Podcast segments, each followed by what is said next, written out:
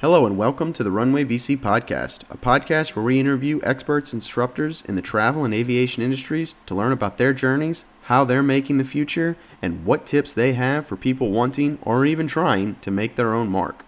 Please enjoy this episode and remember you can always subscribe to this podcast on iTunes and Stitcher by just searching runway.vc and hitting the subscribe button.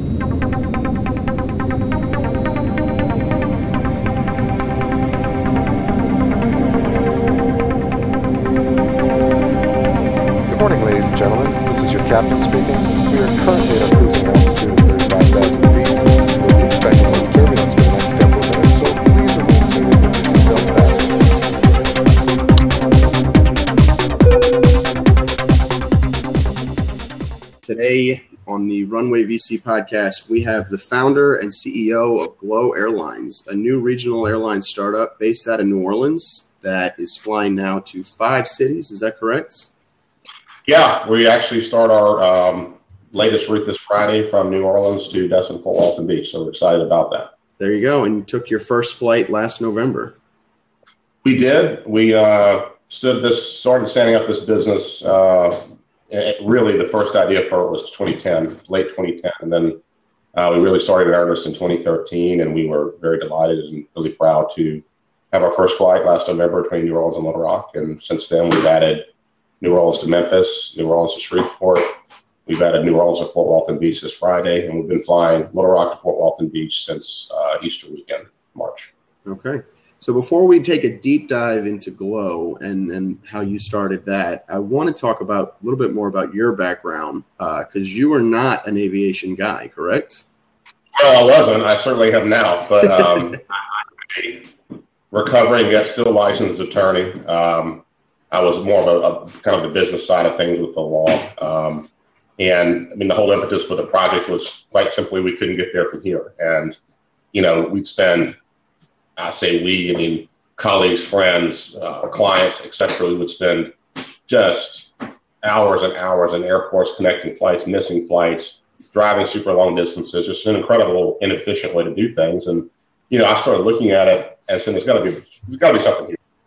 And I almost became a de facto charter broker for people and groups, you know, wanting to take a trip or go to a football game and, hey, Trey, can you put together a plan for us and we'll split the cost and all that. So I got to thinking, you know, geez, if I'm having this much trouble, my friends are having this much trouble, people I don't even know are having this much trouble, and calling me, maybe there's an opportunity. And so, quite simply, that's that's how it started. I mean, I've always liked airplanes and, and things like that, but I, I never thought I'd find myself you know, in the airline business in, this in this fashion for sure. Sure. And so airlines, eh, they're not your typical startup uh, story. It's not, you know, two people in a garage uh, working for no pay. It, it requires a lot of startup capital, I would imagine. Um, how did you go about validating that that lean approach and making sure that before you went out and spent millions of dollars on a you know new jet, jet or something like that, uh, you knew that there was some kind of business there? Well, you know, it's it's in the sense of uh, putting together the model and and putting together information, and you know, I put almost uh, twenty thousand miles on a rent car, and I would just drive. I would set up meetings in cities, with airports, with chambers, with companies, and and truly, it was as simple in some cases, t- taking out the book of lists of the top 100 businesses and just start calling and saying, hey, can I talk to a travel manager? Can I have a meeting? And, you know, most people were fairly receptive to it. Um, air service is a pretty nonpartisan issue as, as things go. And so we spent months and months, almost a year, really trying to validate the information that we thought would prove up the demand for these city pairs. But at the end of the day, you can you can make whatever you want to say on paper and try to back it up and validate it in various different ways. But you know, end of the day, until you put a plane in the air, you really don't know. I mean, a great example is uh, prior to us beginning our Shreveport flight from New Orleans, for example. You know, historically there was some data, but that route hadn't been served in, in a decade or more. And so when you look at the information that the industry uses for O and D, you know, how many people are going between a city pair each day the New Orleans Shreveport city pair data indicated that I think it was 1.2 people a day that were flying between New Orleans and Shreveport. And of course, our first flight we ever ran, we blew that number out of the water. Right. Uh, we had 14 people on our first flight. So, you know, it, it's difficult. Data is data. You know, but the old saying, you know, garbage in, garbage out. Until you really take the risk and put the airplane in the air, it's, it's very difficult to validate um, fully what you're doing. And there's, there's no simple test for it. I mean, you, you know, putting together an aviation business with all the different players and all the different vendors, and of course, critically the equipment, critically the personnel, is long lead time stuff. And so you have to kind of commit to it and uh, just put the pedal down uh, you know, we've been through every pothole and trap in the road, um, still going through them, just like any any business. But you know, the the, the timing to try to get everything to time up correctly is very scary because end of the day, we were selling tickets when we got our authority to sell tickets. We started selling tickets in September, and we knew that we had to have that aircraft ready to fly on the 15th of November. We were always confident it was going to happen. Of course, it did. But you know that that last day or two that weekend. We flew. We, our first flight was a Sunday afternoon. No one in my office slept from Wednesday until Sunday when that plane left because there were so many things. We were picking up things from FedEx and uh, driving stuff down from Dallas. I mean, it was it was a mess. But that's just how it that's just how it works. I mean, anybody that's ever started a business, whether it be I don't care what it is, um, when you throw open the doors, you got to throw open the doors. And in our case, the last thing we wanted to do was uh, call everybody and say, sorry, we, we can't fly today. That was not really an option. So right. we had to really press hard. And I'm telling you, you know, the people aspect of our business, I mean, I tell people all the time, I'm not really the airline business, I'm in the people business because that really truly is on both sides. You know, our employees and people we work with are so critical. And of course, our customers are super critical. You can't have one without the other, right? So we are, you know, people management firm in, in the sense of uh, what we do and what I do most of the day is manage expectations from customers, vendors, uh, clients. I mean, it's it's all constantly people. Yeah, and so you talk about people. How did you, you with your, um, I guess, unconventional way into the airline industry by just saying, "Hey, we're gonna try and see what it looks like to start an airline and, and serve these markets." How did you go about recruiting and more importantly learning what types of people you needed to start this airline? Yeah it's a great question. I mean there's the obvious. Uh, you have to have pilots you have to have uh, mechanics and those people have kind of uh, self uh, described or chased the, the fundamental skills and education required to do that so that type of employee is much different than the types of employees we have say on the operational side on the company side. And yeah, really, we were just looking. I was looking for, and our team, we had to have some folks with some good experience, which we do. I mean, we've got over 100 years combined in the airline business on the on the executive side. And when it came to uh, customers, passengers, sales, and marketing, things of that nature, we really looked for. It wasn't airline people because when I looked at it, everything the airlines were doing, we wanted to do the opposite of because, you know, the airlines have created such a poor travel experience, and, and I will say it's actually gotten better. But when we were first looking at this, everything was just in the toilet. And so we said, I said, you know, the people I'm going to go get to be my marketing folks, to be my PR folks, to be uh, my uh, customer relations folks. I don't want them to have anything to do with the airline business. So we looked, we looked all over the place. We got people out of finance, we got people out of the service industry, uh, we got people that weren't working at all that were stay-at-home moms. I mean, they had they have obviously had a skill set, but sure. you know, from the executive side of things, it was not overly airline specific. It, it, was where it had to be, but as far as you know, making things different, um, you know, good people are good people. I don't think they could fit in any industry, and it's an exciting industry. It's really unique. I mean, it, it's not many people have the opportunity to work for startup air carriers. Um, so in that regard, it sort of it, it attracts a certain type of personality and individual who is okay with the risk and okay with um, putting a lot into something that is not yet going. And you know, we, we did a really good job, I think, of finding the right type of folks to, to buy into that. Yeah, and you mentioned that you pulled people in from all over the industry, different industries. Um, 2010, when this idea started, uh, was one of the worst times in aviation in the aviation industry as far as passengers go. You know, almost everyone took a hit to uh, with the recession. Uh, you know, starting in 2008, and, and those effects trickled, and still some airports and some cities are still trying to climb out of uh, that hole that was created. So I think that the fact that you started uh, during that time point, did, do you think that that helped and gave you kind of an inside view as to what was working with some airlines and what people were kind of fed up, you know, getting fed up with and paying for too much, or or do you think that um, hindered you as the airlines started to lean their business models down? Well, in, in, in some respects, it was very helpful to us, and in other respects, it was very hurtful to attempting to uh, get the financing in place and get all the moving parts in place because, as you mentioned, 2010, 2011 was just really not that great for anybody um, economically, and, and, trying to peddle a new air service um, was not uh, top of the list when it came to investment funds and banks and things of that nature. So, you know, in some regards, I think it, it's been helpful that we were pushed back to really starting this in 2013 because the economy has improved. Uh, as everybody knows, oil prices down, so that you know those those factors are contributing to the success of a lot of the airlines now. But you know, I'm not so sure there's ever a good time to start a business. You know, if you and I don't mean that negatively. I just mean at, at any point in time, it's really difficult. It's really hard all the time. Sure. And you know, if you if you if you find something that's just so simple to start and people are throwing money at you, um, good for you. Uh, but we we didn't have that experience. Uh, it was just it was a tough slog. It was very difficult. Um, and so people say now, well, geez, you know, with consolidation, you got the four majors and they're just printing money, and they are doing very well right now. Um, there's no doubt about it. But if you look historically, uh, the airline business never made money as, as a business, as a unit. Uh, you put it all together, it's a, it's a loss maker. And so these last couple of years, these last most recent quarters, have been exceptionally good for shareholders and, and for um, those businesses. But you know, historically, it's a it's a money loser. Um, so you know, we looked at it, and you know, our specific model. Um, I think it was really a blessing that we got pushed back a little bit with the economy the way it was. And so right now, you know, the conditions um, are pretty good. You know, they're not all star, but they're pretty good, and it's given us a good opportunity to come into our markets and you know begin our growth.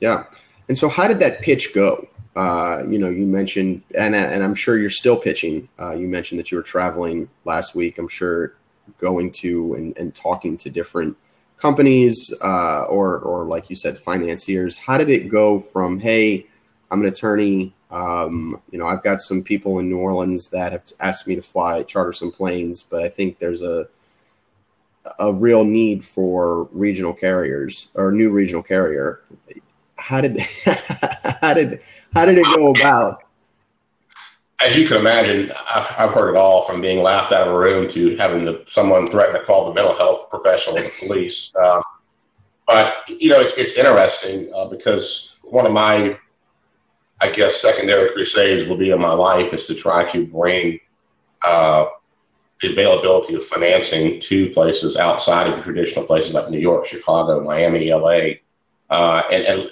you know, here in Louisiana, it's just very hard. Uh, it's very, very tough. Uh, there are pockets of uh, places here that uh, are funds funds that look to invest in small things, or you know maybe a family office or things here or there. But wealth concentration, while in New Orleans is, pretty good compared to the rest of the Mid South, Gulf South, uh, comparatively to the rest of the country, it's, it's poor. So you know it's one of believe it or not, one of the more difficult things we had was educating the potential investor of where we were going. Um, sadly, everybody knows New Orleans because uh, it's New Orleans, it's Mardi Gras, it's a worldwide destination uh, for convention business, tourism, and anything fun.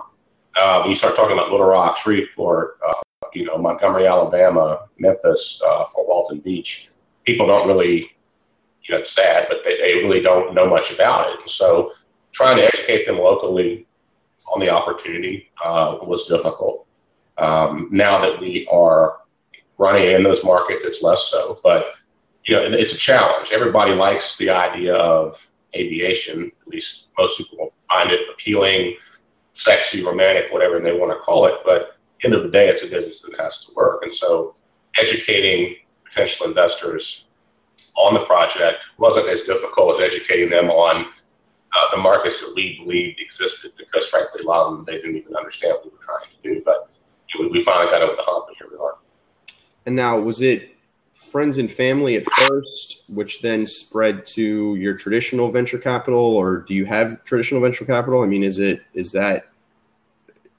We've used every channel imaginable, uh, from getting a credit card with a credit line on it to go uh, yep. do things when we first started to uh, me putting a significant amount of my own money into the venture. You know, that's a question everybody always asks.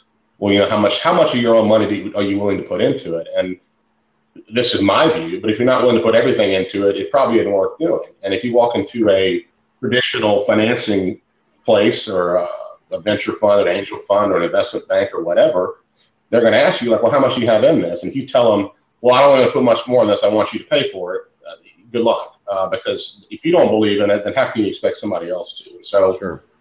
you know, I, I, would certainly encourage. Um, I, I, look, I'm not suggesting you should uh, ruin your life over it, but if, if you're not going to be committed to it financially, um, you may want to have a second thought about what you're doing. So we we've done it all different ways. I mean, every, everything available to us, um, we've used.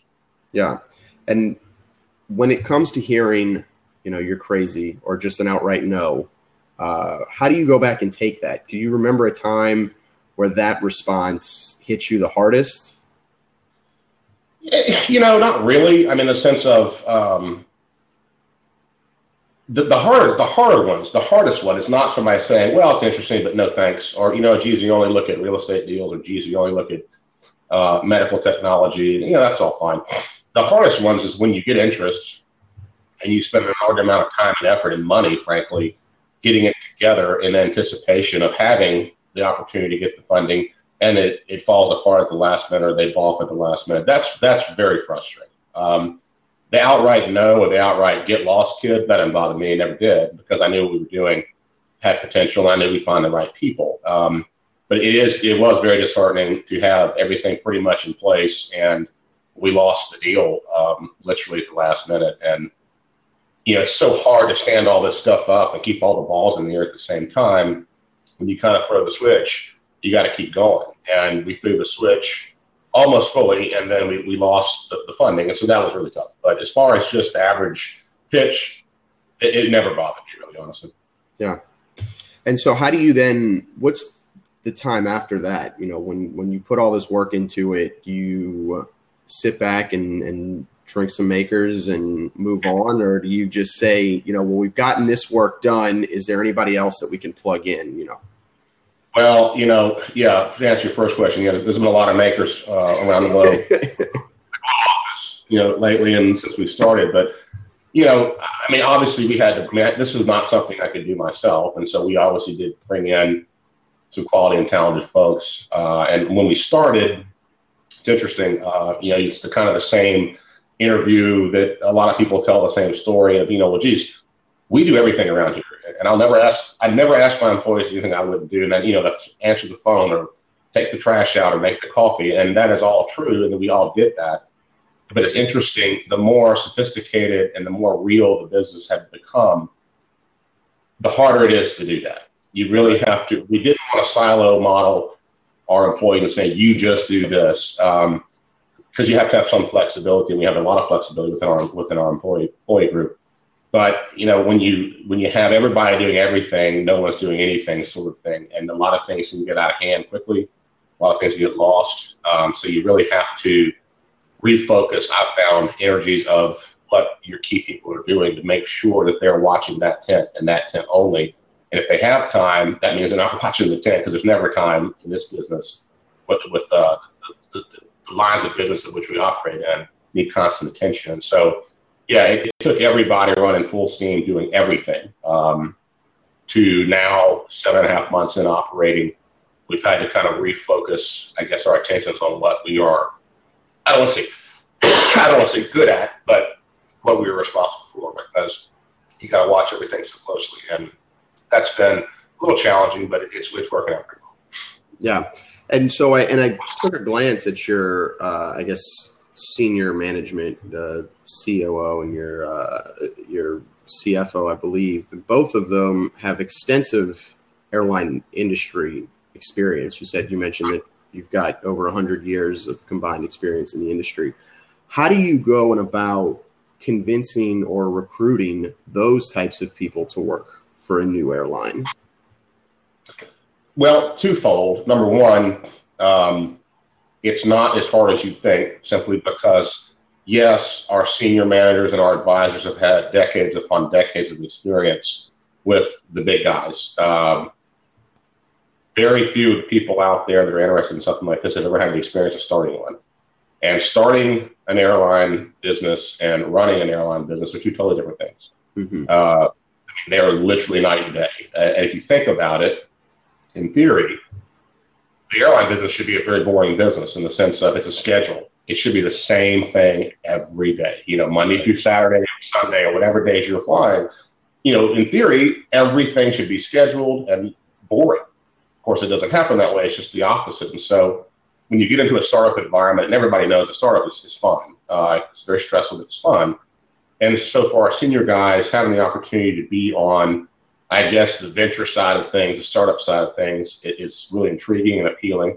Um, it is again totally different than what probably they've been well what they have been doing, which is senior roles in, in large airlines. And so when you take them out of that, stick in a startup environment, it's it's it's interesting because they face their own challenges. You can see you can you see you know they've been so used to the process base of a based gigantic billion dollar companies to starting off on a shoestring and starting it up. But the excitement and kind of the being a part of something so unique really uh, is a big draw. I mean, we've had great success attracting good people that want to be part of that. And now on the, uh, I don't want to say lower because I know at a at a stage like Glo, everyone is important. You know, I would imagine one employee not showing up uh, to do their job or having or leaving, going somewhere else puts a puts a monkey wrench in the whole operation. Um, but when you come down to the pilots and those, you know, the the day to day service provider, you know, your service employees, how are you hit? How are you recruiting them? Are you seeing are you seeing a lot of issues recruiting pilots specifically with all this talk about pilot shortage and is it concern that you know and when your pilots get up enough hours that they leave and, and go elsewhere Two, well, two parts of that answer. Number one, we have not had issues attracting uh, quality candidates to be pilots. Um, you know, I have learned this, and I, I, always knew this, but pilots like to do one thing: they like to fly. Mm-hmm. And our model, we offer a very compelling quality of life. Uh, that is your home every night. You know, we don't do overnights at outstations at the moment. All of our aircraft live and spend the night here in New Orleans, and so from the perspective of the crew, that would be the in-flight crew and the pilot flight deck it's very appealing because they're they don't they don't have to go get an apartment somewhere. They're not going to be stuck on the road for four, five, six day training trip. So they're home every night. They can see their children. They can walk the dog. They can do all those great things. So for us, attracting quality candidates has not been an issue. Uh, to this point, we have not had uh, attrition based on an hourly accumulation, but um, I think you're quite right uh, that in some sense we are a training ground, uh, and a lot of the smaller players are uh, right. pilots.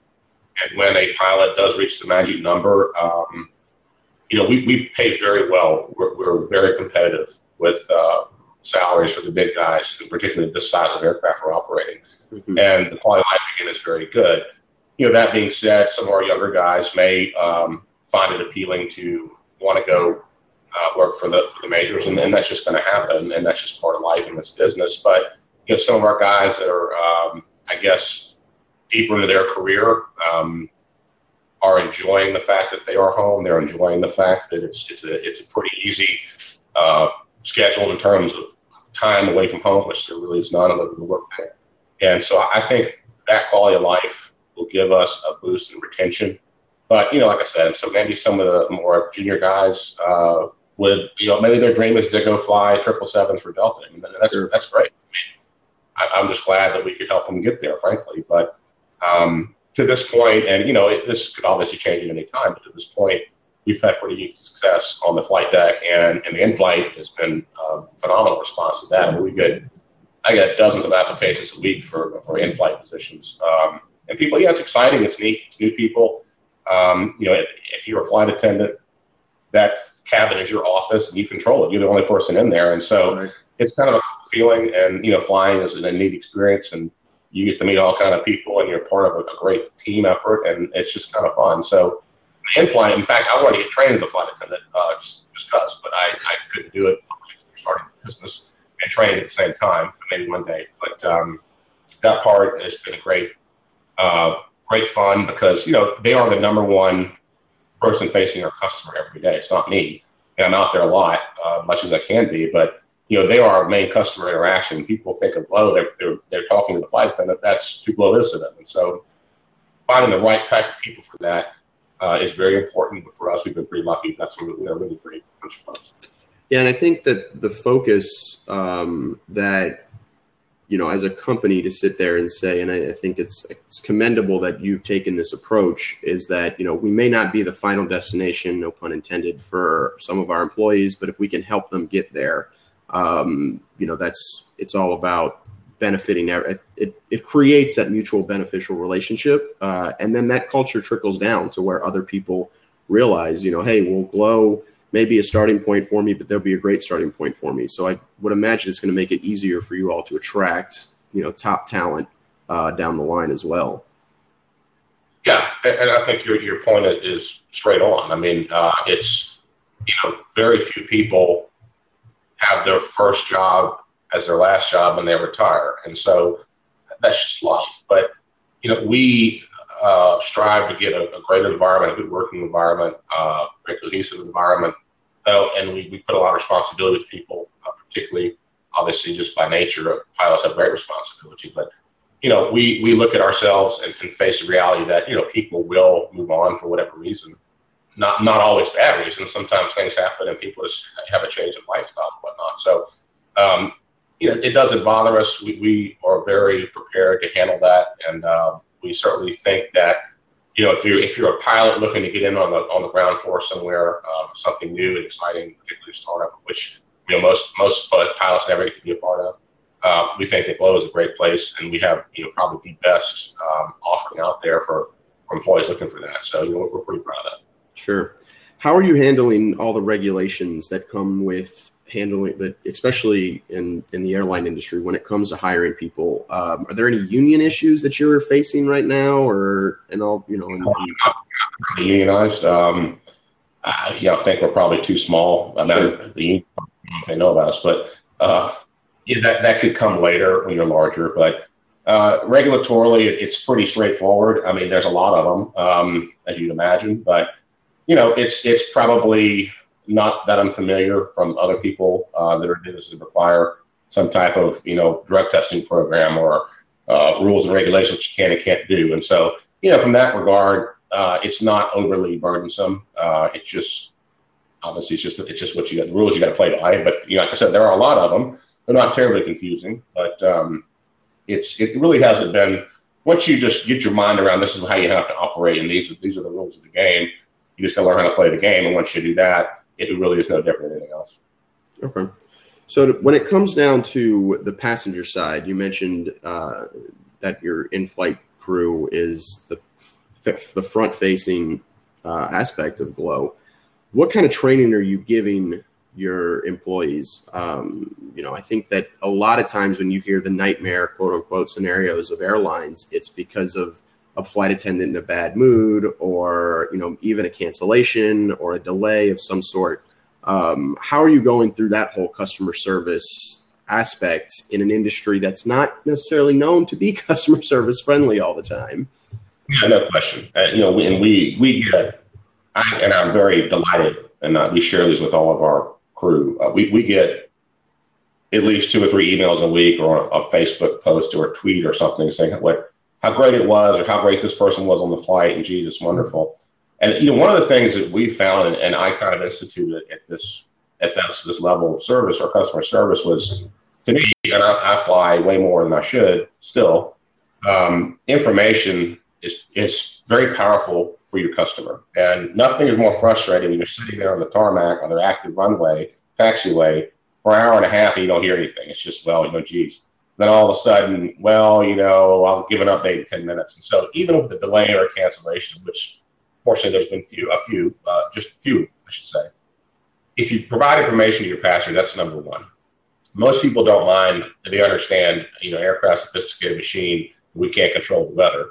If the airport in Little Rock is closed, well, there's not much we can do about it. Sure. And so just provide that information, that passenger, letting them know, and so they're not just sit, stuck in limbo has been great, and we have given a lot of autonomy to our station managers and to our in-flight folks to rectify a problem where we can. And, and, and you know that may be, you know, a great example. We had um, big weather delay a couple of weeks back in Shreveport, excuse me, Little Rock, and uh, we were going on three hours delay, and it was dinner time. So we uh, brought in dinner, and we, we, we, we went to the food court across the way and, and had it catered, and yeah, little stuff like that. And you, you obviously can't do that all the time, but we right. allowed our we allowed our station managers who are also big interfacing with customers and our in-flight, you know, to, to do that. And they don't need to call me or call the the manager on duty to make sure it's okay to buy uh, three bottles of water. I mean, it, just do it. Right. Because at the end of the day, um, you know, we want the customers to come back, and if they have a positive experience, yeah, it costs them a couple of bucks, but it's uh, it's much better for us. And you know, really, autonomy and information can go a long way. Yeah, and I think that that is something that is being proven um, more and more in other industries uh, when it comes to customer services. The more autonomy, the more faith and trust you put in your employees, uh, the better products that you get. Um, so, how are you dealing with the negative complaints? You know, not every company has a uh, clean record. So, what are you doing now to kind of either j- jump ahead of or respond to some of the negative feedback that you're getting? Well, the negative feedback, uh, when we do get it, is directly tied to a flight not operating or operating on a delayed basis. Um, even you know, even we, I mean, we we have uh, lost very few, but a couple of bags. By I mean lost, I mean we found them. They just didn't on the aircraft. Sure. And that's a very frustrating experience, obviously. But you know, going back to what I just said in the last segment, information is very key. So if we if we see something coming, if we know there's a weather front going to be delayed, we get on the phone and start notifying those customers as early as possible and say, listen, your flight's going to be an hour and a half late, so don't come to the airport or, or wait a little while if you do something else, if you run that errand or whatnot. And they're very appreciative of it. Um, when you get a situation where a flight is delayed or canceled or things out of your control, um, there's not much you can do other than say you're very sorry. We accommodate them, and in some cases, um, give them a voucher for future travel on Glo or something like that. But you know, most most people that fly um, have been affected at one time or another by things that uh, it's just it's just a, a, cost of doing business in the airline business is delays and cancellations, and you know a lot of that is not in our control. But most people are pretty good about it. Um, when we do a negative comment or review, I'll personally follow up with most of them and say, you know, how can we make it better for you? I'm very sorry, and you know, help us improve for the next person, even if you decide you never want to file this again, which hasn't really happened. But you know, you just got to reach out, and like I said, we empower our customer service reps, uh, our station managers to do that, and you know, all the way up to me. I mean, I do it uh, all the time. I mean, I was doing it this morning for this for this video chat, reaching out to customers and saying, you know, hey, well, let's thank you for letting me know. Let's see what we can do, and you know, they're very appreciative of that. Yeah. And are you seeing or are you feeling that Glo is being held to a higher standard than your typical than your big legacy carriers yeah. because you're trying to provide something different?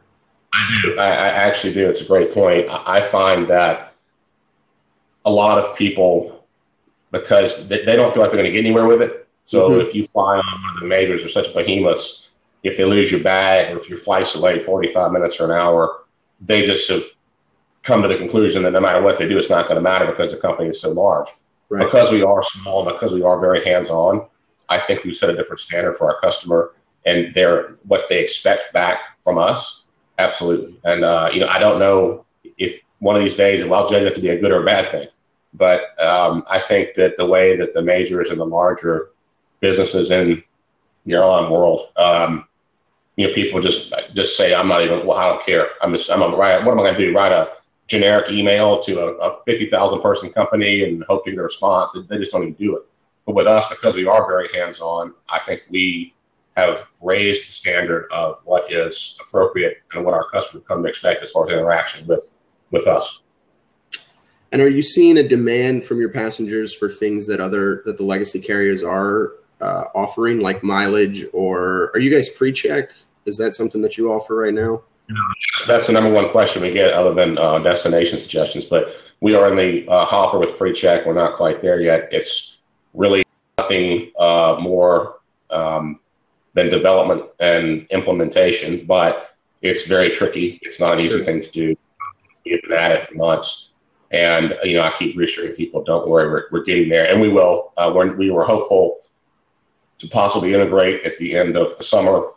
That's still out there, um, but you know these things, and I have to say, um, TSA gets a bad rap a lot of times, but they're actually very helpful people, and they are trying hard, and uh, we'll get there. We also are in the process of rolling out our frequent traveler program, which is not quite ready for introduction to the broader world, but it's coming soon. Um, you know, but that being said, you know, as far as expectations from the passenger, I mean, we don't have ancillary fees. I mean, you don't pay for a seat assignment, you don't pay for bags, you don't pay for food or drink, um, you don't pay to print your boarding pass. So that's been a, a quite interesting um, experiment and a great relief to our customers. And so I think that only adds to, you know, your previous question about the standards of which we're presenting to our customer. And I think that creates a higher standard, which I think is, is good because it keeps us on our toes and it keeps the customer happy and keeps them coming back. Sure, sure. Now I want to kind of touch on your day to day as CEO of, of a new airline. Um, what does a typical day look like for you, or is there such a thing as a typical day? There's really not a typical day. I have about three different days that are typical. And briefly, you know, the first typical day would be uh, up at 4:35, out the door by 5:15 at the airport, getting ready, uh, spending the majority of the morning at the airport, talking with maintenance, talking with ops, talking with dispatchers, talking with uh, everybody, uh, customers, uh, line, welcoming people, boarding the planes that's one day, which is the, is the day I really most enjoy because, you know, I love being out there and watching these things start up, spool up, spin out, take off. I like meeting the passengers. I like, uh, you know, seeing the little kids get their pictures taken by the plane. You know, this is a unique thing. I mean, most people are so used to boarding that steel tube, the jet bridge, uh, walking out on the ramp and getting to see the aircraft and touch it and see it. And it's kind of a neat experience for most people because they don't do that anymore. So that's really enjoyable. And that, that would be my typical day that I, that I enjoy the most. My second typical day would be uh, wearing the chief salesperson's hat, um, which is what I've become, I guess, effectively. I mean, uh, you know, doing doing things like this, doing doing media or, or giving interviews or going on shows or meeting with uh, chambers and business bureaus and things like that to educate because you know we have spent a lot of money and a whole lot of time getting our brand out there so people know about us. But you'd be amazed how many people, even locally here in New Orleans. So it's it's we're constantly hammering that, or at least I am. Be my second typical type of day, which is you know pretty heavily booked when it comes to um, educational type meetings, I guess, and sales meetings. And you know my my third typical day is uh, trying to raise money and, and trying to you know deal with lawyers and bankers and accountants and trying to keep everything everything spinning. So you know, frankly, usually my typical day is a portion of all three of those typical days. But you know, I, I try to um, when it first starts up the ramp every morning, seven days a week. Uh, I have relinquished some of that to our managers because they're doing such a great job. Uh, and there's no, you know, I don't, I don't want to micromanage them at that level because uh, it's their office and they're running it well and they don't need me. But I like to be there, as I said, as a customer interface. I think that's great. I really enjoy that. Uh, but as we've matured a little bit here in the last few months, it really has become more of a sales and marketing position for myself and uh, a, teacher and an ed- educator on, on the model and on the service and you know, trying to get uh, those additional customers. And how do you go about prioritizing all the different things when when I would imagine everything uh, that you have to deal with on a day to day basis is probably priority number one. Um, how do you go about figuring out okay this has to happen? You know I have to call this customer back before I call this investor or et cetera who screams the loudest. Um, I'm kidding, but uh, I mean that's that. You know, sometimes that's just how it is. Um, sure. You know, I, I, don't. I, I, don't know. Other than uh, there's so many things that happen that I would consider a priority. You know, if this if this if, if this happened in my personal life and just as a as a person going about my daily routine, it would be an alarming thing to have to address. But a lot of these things, um, they just stack up, and and they're all bad uh, they're not all negative things you have to go take care of. There's a lot of them are positive things, um, sure. but they require attention. And so it's very difficult, and you have to find a group of people that you can delegate some of it to. And that's always been, you know, when they ask the silly questions, what's your greatest weakness? Or, you know, what are you terrible at? Well, nobody wants to give you an answer, at least I right. don't. But I always felt that I I always had a hard time relinquishing, delegating things to people because I just figured I could do it how I wanted it done and do it better. And I've learned that that's not always the case. And it's been a great relief for me to have super quality folks. I mean, I've got two folks that are very close to the business, very close to me, and very loyal to the company. They'll do anything I ask them to do, and they've never, no one's ever said no. And I think that's because they believe in the business. I think it's because we treat them well, and they feel vested in what we're doing. And so, you know, that that allows me to be more autonomous in doing the things like you mentioned that are super important or what has to be attended to now. But they're, they're so different. They change every day, and there's so many. It's it's hard to it's hard to give you a list. And pretty much anything you can imagine happens almost on a basis. But you know, it's been good that we've learned to um, work as a great team, and, and we're able to kind of tackle all these issues, not just by myself, but with something. And now, so you're eight months from your first flight, uh, or uh, roughly around eight months, I guess. Um, is is there a time where you're looking back now and you're saying this is the highlight? You mean, could you imagine when you were, what was it? I guess what was it like seeing that, being on that first flight? You know, knowing that this was real for you after starting in 2010 and going and. Yeah, I mean, it was incredible. I mean, it was. Uh, you know, it's funny because you, you, you just, I, I guess people just assume when you, when you go to an airport that it's, you know, because you walk into the airport, there's seats for you, there's a water fountain for you, there's a trash can for you, and all those different things. But when you walk in there as a tenant, there's nothing there. Right. You know, we walked into our office and it was just a blank office, and we all kind of thought, well, I guess we thought we'd have a desk or something here, but there's nothing. so we had to go, you know, create an office, which we did, of course. But even running in up to the first flight, I mean, we were like, oh, geez, we forgot the paper towels or this, and you know, we're running back and forth to the corner store and the Walmart, etc.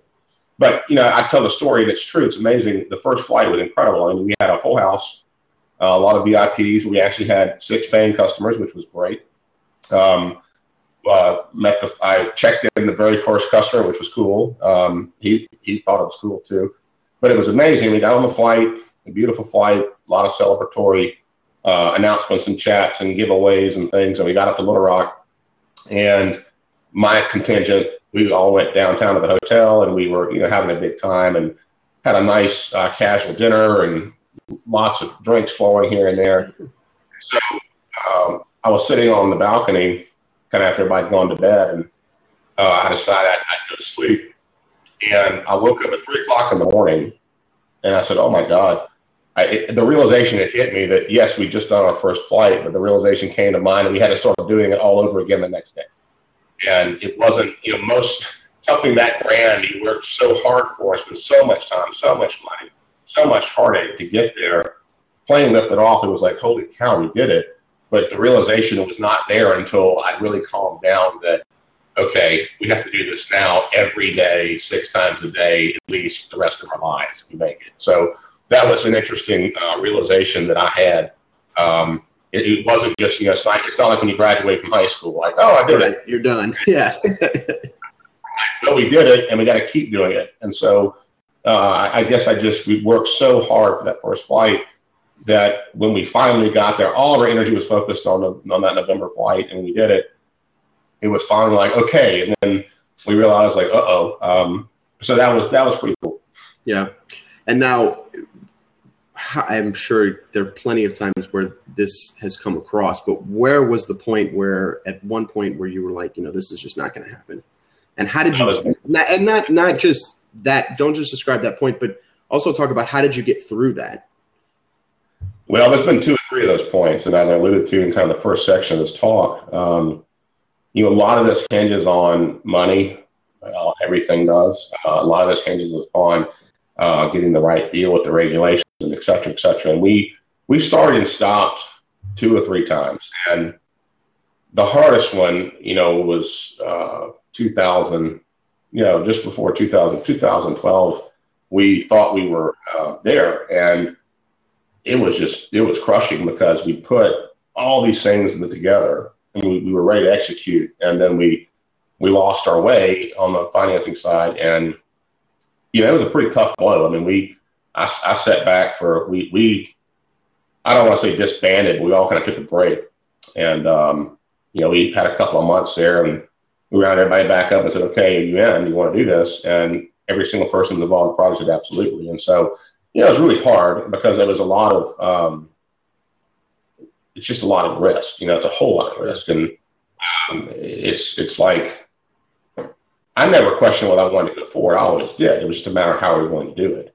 And you know, like I, I told somebody once, I mean, the only advice I can give somebody, you know, adopt a dog, find a good bourbon you like, fight like hell, uh, and marry your best friend because that's that's the only things that are guaranteed. And you know, no one's was going to walk into our my house or my office and say, "Well, geez, Trey, I heard about your great idea to start a regional air carrier. Like, here's the money. It just doesn't work that way." And so I just rededicated myself um, and just got back out there and just banged away. And you know, ultimately, um, you know, we never knew we were going to get there until that first flight took off, and we did know. But it was we, once the ball started rolling down that hill, we knew we would get in the air. It was just a question of the timing, make sure everything was right. But prior to that, you know, it's just really, it's really difficult. Um, it was very difficult. It's emotionally difficult. Uh, mentally, my brain was I had had it. Um, but you know, obviously, we, we got back together, regrouped, and here we are. And did you see the people that you had gotten? I guess that probably was one of the biggest tests for you to determine who was in and who was out. Um, but out of the group that was in, did they come back almost re-energized and reinvigorated, or or was it was there some morale that you had to then, as the leader, build back up? Uh, a little of both, uh, because you start you know, when, you, when you're out there trying to put a deal together, I don't care what business it is. I mean, they all kind of take on a similar path. I mean, there's no, you know, the, all the due diligence and all the modeling and all of this, and you know, it's all the same end of the day. I mean, it's it's it really is. I don't care where you are, and so, you know, gearing back up for that mentally, for some of our people was difficult because you've just gone through it for four or five or six months, seven months with this one group, and they're ready to go, and you you know, re-theorized everything, remodeled everything, got new bids, got all this, and then all falls apart. So when you go with somebody else to find a new interested group, you got to do it all again. And it can sure. very tiresome and it's repetitive in the sense of you know what you put out there is correct, have to redo it. So you know, that that was um, that took a little motivation for all of us, I think, because we'd just gone through it. And of course, when you you can only cry wolf so many times, and so you go back to the same vendors and say, "Well, we're back again." yeah, okay. But fortunately, in this business, this is not uncommon occurrence. And so, um, as big as this business is, it's a very small world. And so these, these people and these partners we have are all very um, understanding of that. And so it made it a little easier for us. But as far as the ultimate goal, I mean, no one came back and questioned what we were doing. It was just getting the energy back to yeah. put it back together. Now, I want to spend the next, we got a few minutes left before I, before I have taken up all the time you've given us. But uh, I so I want to kind of talk about the future, what that looks like, and I know that that's probably hard to think about when you're not even a year in and you're still trying to keep all the existing balls in the air. Um, but I'm assuming there's plans to expand at some point. Absolutely, uh, we are in the process now of bringing in additional lift, additional aircraft. Um, we will do that here shortly. Uh, we will be announcing uh, new destinations uh, also shortly. I can't quite tell you where yet because the deal's not available for public knowledge. But excuse me. Um, yeah, I mean, we will definitely be expanding. I mean, you have to grow. You can't you can't stay where you are. You have to grow, and so we've always had that plan. That's always been part of the bigger picture, and we're right at where we need to be to start growing. So we follow along well with our plan. We have to adjust a little bit here but you know, there's some uh, new cities coming on board here shortly. There's more aircraft coming in. And of course, by that, we'll have more staff, more pilots, and more hiring. So we're looking forward to it. Uh, it's going to be it's always challenging, but it's certainly um, looking forward to getting out there and spreading blowout, uh, even in hard basing that now.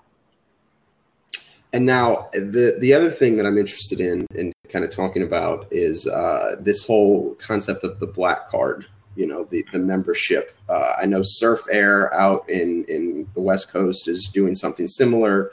Um, and there's this resurgence of regional carriers. I believe Silver is is doing it in Florida. Um, is that something that you're seeing? Kind of a, a monthly membership type, all all you know, as many flights as you need on a monthly membership type model. Well, we've looked at that, and, and I don't want to give away totally the black card when we, before we announce it, but there is some flavor of that, but you know, looking at that type of model specifically, the company you brought up, we looked at that. Um, that model's been copied few times around the country, some with success, some without success. Um, you know, in this area of the world, um, I'm not sure that that model would be functional. Um, yeah. And it, it, really has to do with numerosity of people and the amount of people that would be interested or could afford, frankly, a monthly membership fee and a tag on fee for every flight. I mean, you could do it at a, at a smaller dollar value, but you know, we don't have the concentration of wealth or the population of the California uh, or sure. Texas.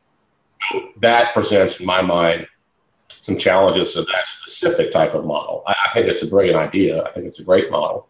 Um, I'm not certain, I'm not sold on that type of thing working here, but you know, as far as our programs, loyalty programs, and black card programs, um, we're working very closely with our marketing PR firms, and we're going to have something roll out here pretty shortly. Very cool. Yeah, I would imagine that that type of model, like you said, is is regional based, based on how many corporate jets are, are in the air at any given time um, in San Francisco or in California when there's all those tech companies scattered all across the California coast, and it takes five hours to get you know what would typically take two because of the mountain ranges and everything else you got to kind of wind around. Uh, I would imagine a black card membership to a to an airline is still cheaper than putting a King Air in the sky for one vice president like. Question. I mean, uh, executive aviation, private aviation is a wonderful thing, and it can be a fabulous tool. But you know, end of the day, you you've been seeing larger companies now shedding their flight departments simply because it is it's just very expensive. And yes, you can make the economic argument that senior management are moving people around time is money, and it certainly is. And, and there are justifications for it. Um, individually, um, people are finding it more difficult to make those types of justifications. And so having somebody like Glo to be able to provide that service for you um, at a very reasonable price into places that, frankly, prior to us, the only way to reach them was to drive or do a private charter or you know hop over a hub and take two days there and back. And so, you know, we, we've offered a lot of we, have seen a lot, I should say, of corporate travel. People come to us and say, you know, geez, you know, we were taking the King Air up there a couple times a month, but this is great.